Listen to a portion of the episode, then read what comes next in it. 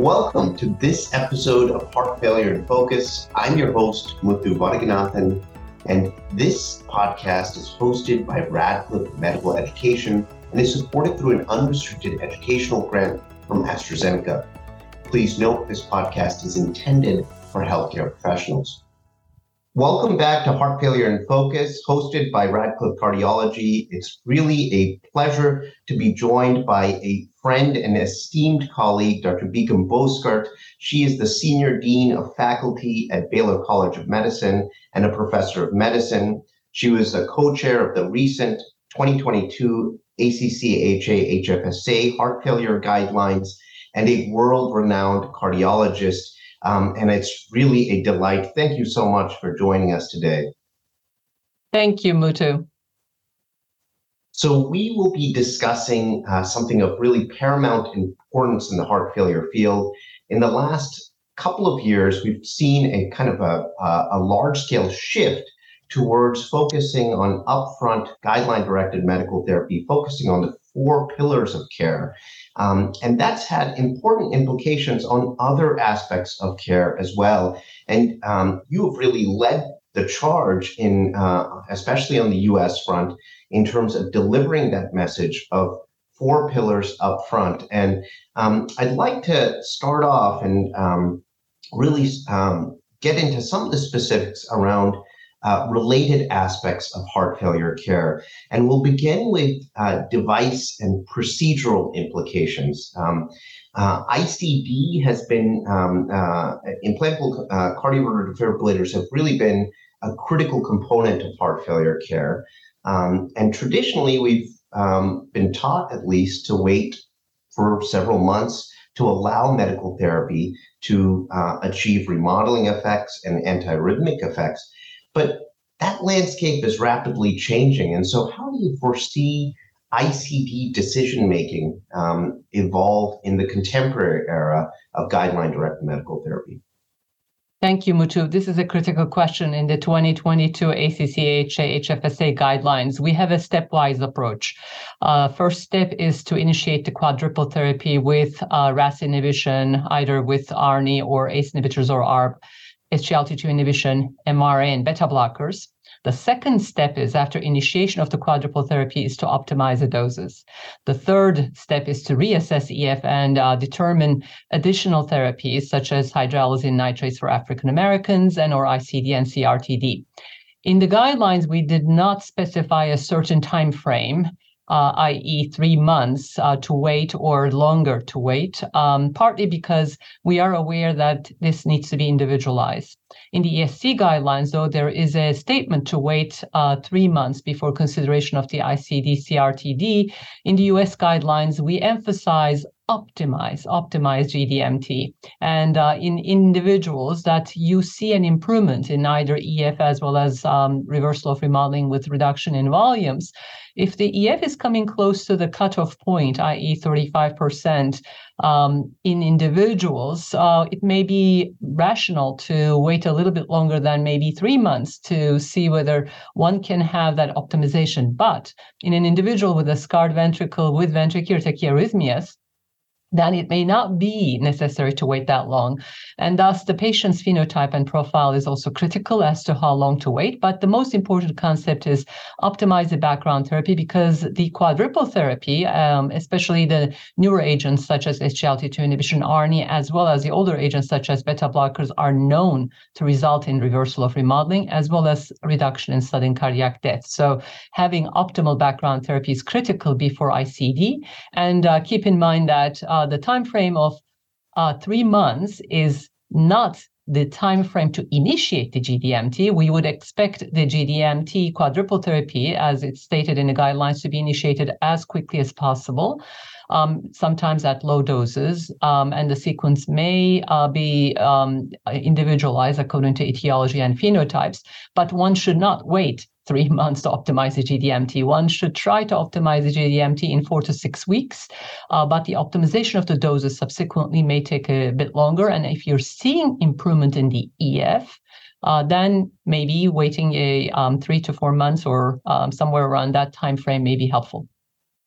Yeah, I, I, think that message of optimize and individualize is really a critical one, and um, especially in a shifting landscape in which we've seen, at least from an epidemiological perspective, lower rates of sudden death in this population in recent years. Um, I'm curious to hear um, your thoughts in terms of CRT decision making, um, especially CRT P, if, if in, in certain cases, if, if um, uh, because we you know, at least in the historical trials of CRT, we've seen really very important remodeling effects and improvements in clinical outcomes and health status. And so clearly it should have a role, but who, who would be an important candidate for CRT in current care?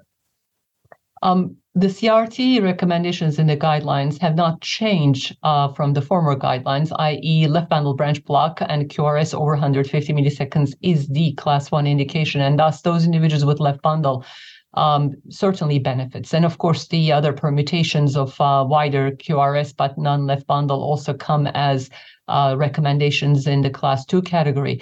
Now, who would not get the CRT-D, meaning the defibrillator? Maybe the individuals who uh, either have contraindications to defibrillator, i.e., those individuals with very advanced NYHA class, uh, with life expectancy less than a year, but potentially can have improvement in their quality of life. And those are the individuals who, at the time of a device insertion, may be considered for CRTP alone. Uh, but the other individuals could be individuals who potentially can uh, have improvement in their EF coming to the um, EF uh, category of not needing ICD and but still having a wide QRS. So those two categories are probably the individuals who may benefit from CRTP.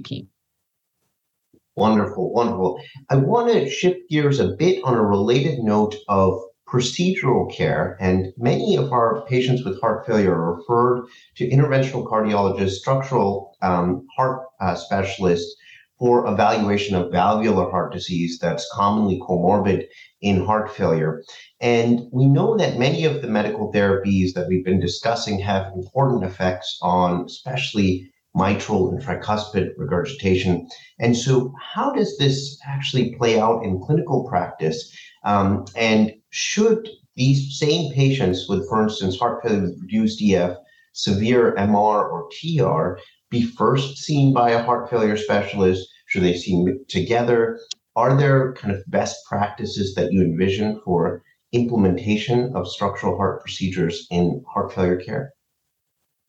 Um, in the COAPT trial, which uh, our recommendations were formulated from in the guidelines uh, for consideration of transcatheter edge-to-edge mitral valve repair, the referral pathway entailed um, the involvement of a heart failure specialist that optimized the guideline directed medical therapy. And that uh, by itself. The optimization of GDMT as a background is a class one indication before consideration of any valvular interventions such as transcatheter mitral, edge-to-edge mitral valve repair. Now, um, though that was the case in the COAPT trial, which entailed very um, established uh, centers uh, with heart failure excellence, um, I think one needs to individualize depending on their own um, regional um, centers as well as the availability of certain specialists.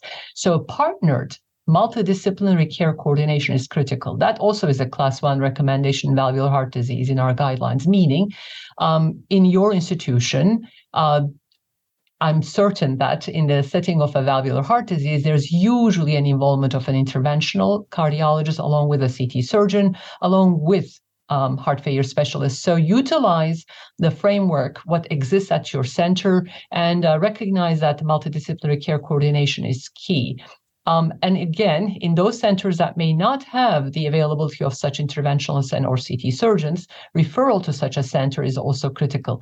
I think uh, one needs to look at the resources available at their regions and centers um, and uh, consider these referrals being aware of the recommendations for these opportunities, for these treatment strategies to be made available for the patients. In individuals with severe functional M- MR with an EF of 20 to 50%, uh, with left ventricular end systolic dimension less than 70, and with optimal uh, PA pressures, actually um, transcatheter um, edge-to-edge mitral valve repair now has a class 2A recommendation to be considered. Yeah, so I, I 100% agree that the COAPT trial has um, uh, has formulated really a paradigm multidisciplinary care approach, and um, many ongoing device trials have adapted similar approaches of paired um, interventional heart failure specialists to be able to uh, co-lead these trials. And I, um, I also agree that uh, restricting uh, this access to only sites with that type of specialty care may be overly restrictive and may not democratize our, um, our, our, heart failure care approaches. And so instead, um, probably envisioning some kind of hybrid approach in which we're able to um, use hub centers that have this type, this level of expertise, and then be able to even serve in, in a virtual capacity, for instance, to optimize heart failure care at a number of centers that have the procedural expertise to un- undertake these uh, these approaches. And so that ideally will be an approach we can embrace moving forward. Spoken hub concept, I think, is critical for advanced therapies. And we're seeing actually, uh, even during COVID, we have seen um, evolving new models of care, such as uh, multidisciplinary tumor board like uh, consultations. So I think that model is here to stay. And I think that will facilitate um, and accelerate care um, especially um, in centers that may not have availability of these services, such as rural areas. So I think the the concept ha- has uh, evolved and is here to stay.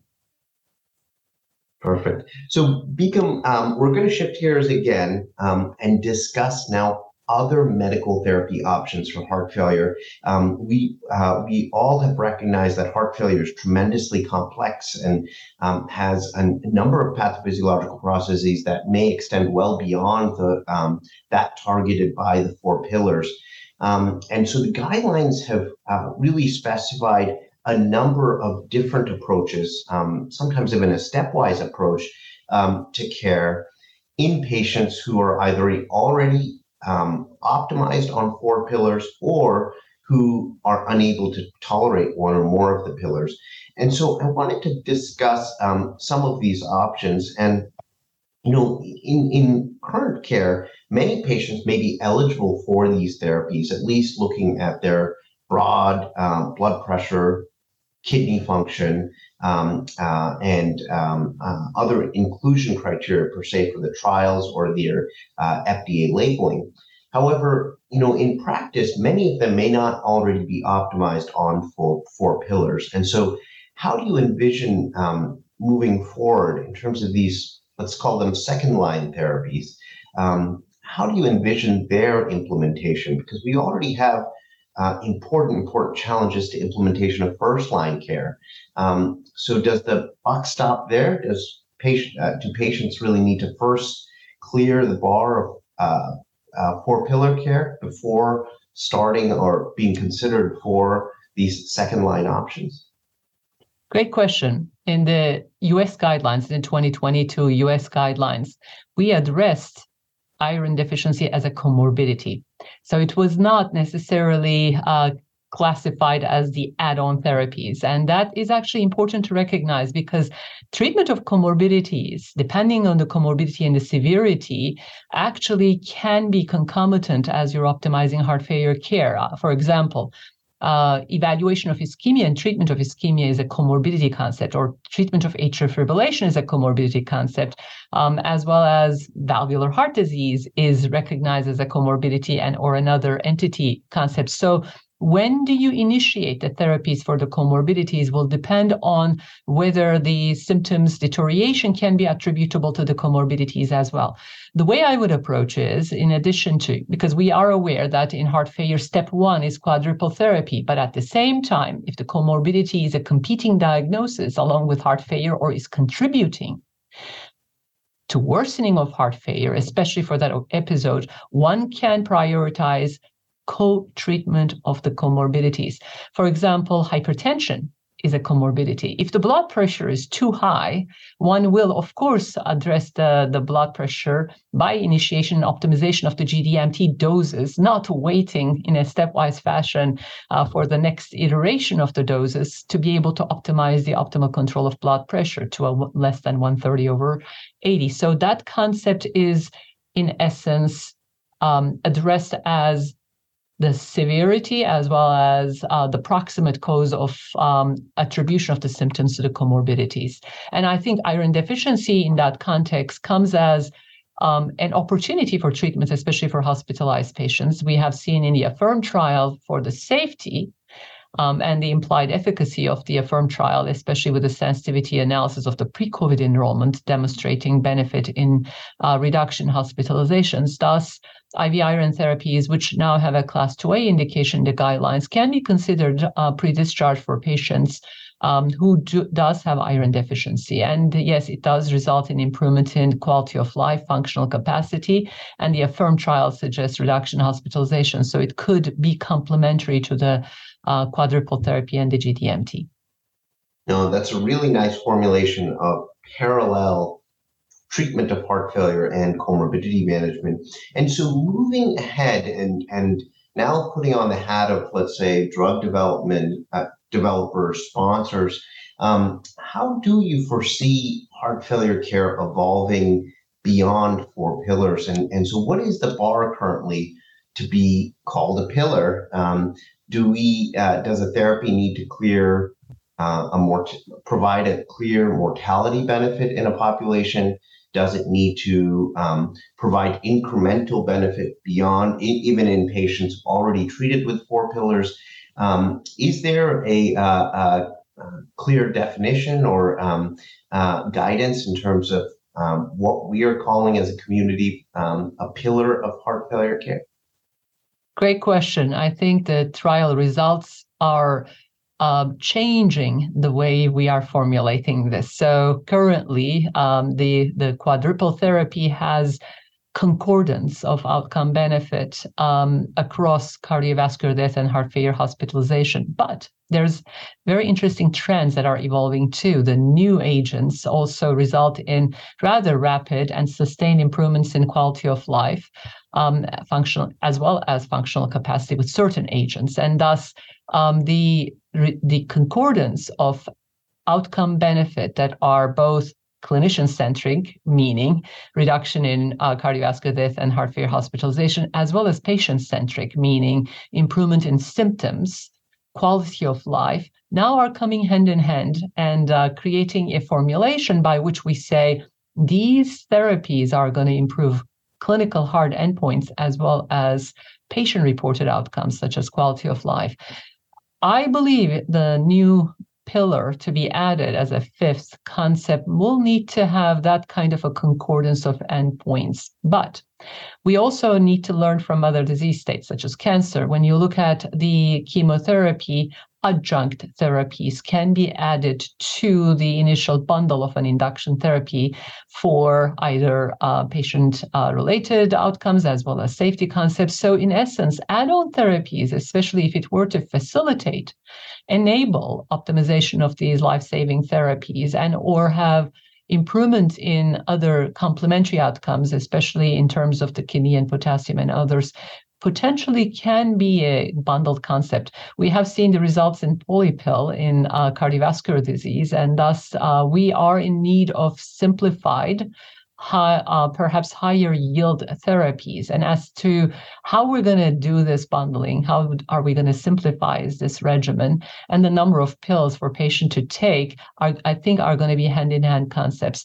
The other thing that is evolving is add-on therapies. So once the let's say the, these disease modifying agents are initiated, we also recognize uh, phenotypic individualization according to uh, patient specifications, such as, let's say, an individual with very advanced heart failure with very low EF, with a blood pressure on the low side. One can consider agents that are potentially uh, affecting the contractile performance, such as uh, cardiac myosin activators and or um, maybe um, soluble guanylate cyclase stimulators, especially in individuals who may be with um, recent hospitalization um, and or with a certain perhaps uh, feature for moderate moderate heart failure or recently um, perhaps uh, decompensated heart failure. So these individualizations, I think, are going to be the style by which we're going to add on therapies. And I think the agents that we have, as we have, for example, ivabradine for those individuals with elevated heart rate despite beta blockade, or vericiguat in the uh, guidelines as a class 2B for those individuals with recent heart failure hospitalizations. Um, in essence, reflect this add-on therapy for specific phenotypes. Yeah, I, I, I, um, you know, you clearly have a uh, a wonderful worldview of heart failure, and I, it um, uh, it shows in uh, in every concept you put forth, and uh, we uh, I continue to learn from you not only as a uh, guideline chair, but as serving under you and your leadership as editor in chief of JACC Heart Failure, and it is um, a tremendous honor for you to join us on Heart Failure in Focus. And thank you so much for sharing your perspectives and your time. Thank you, Muthu, for your kind comments. It was a pleasure to contribute. Thank you again. All right. And look forward uh, to our listeners uh, in joining us again for next month's episode of Heart Failure in Focus. Thank you all.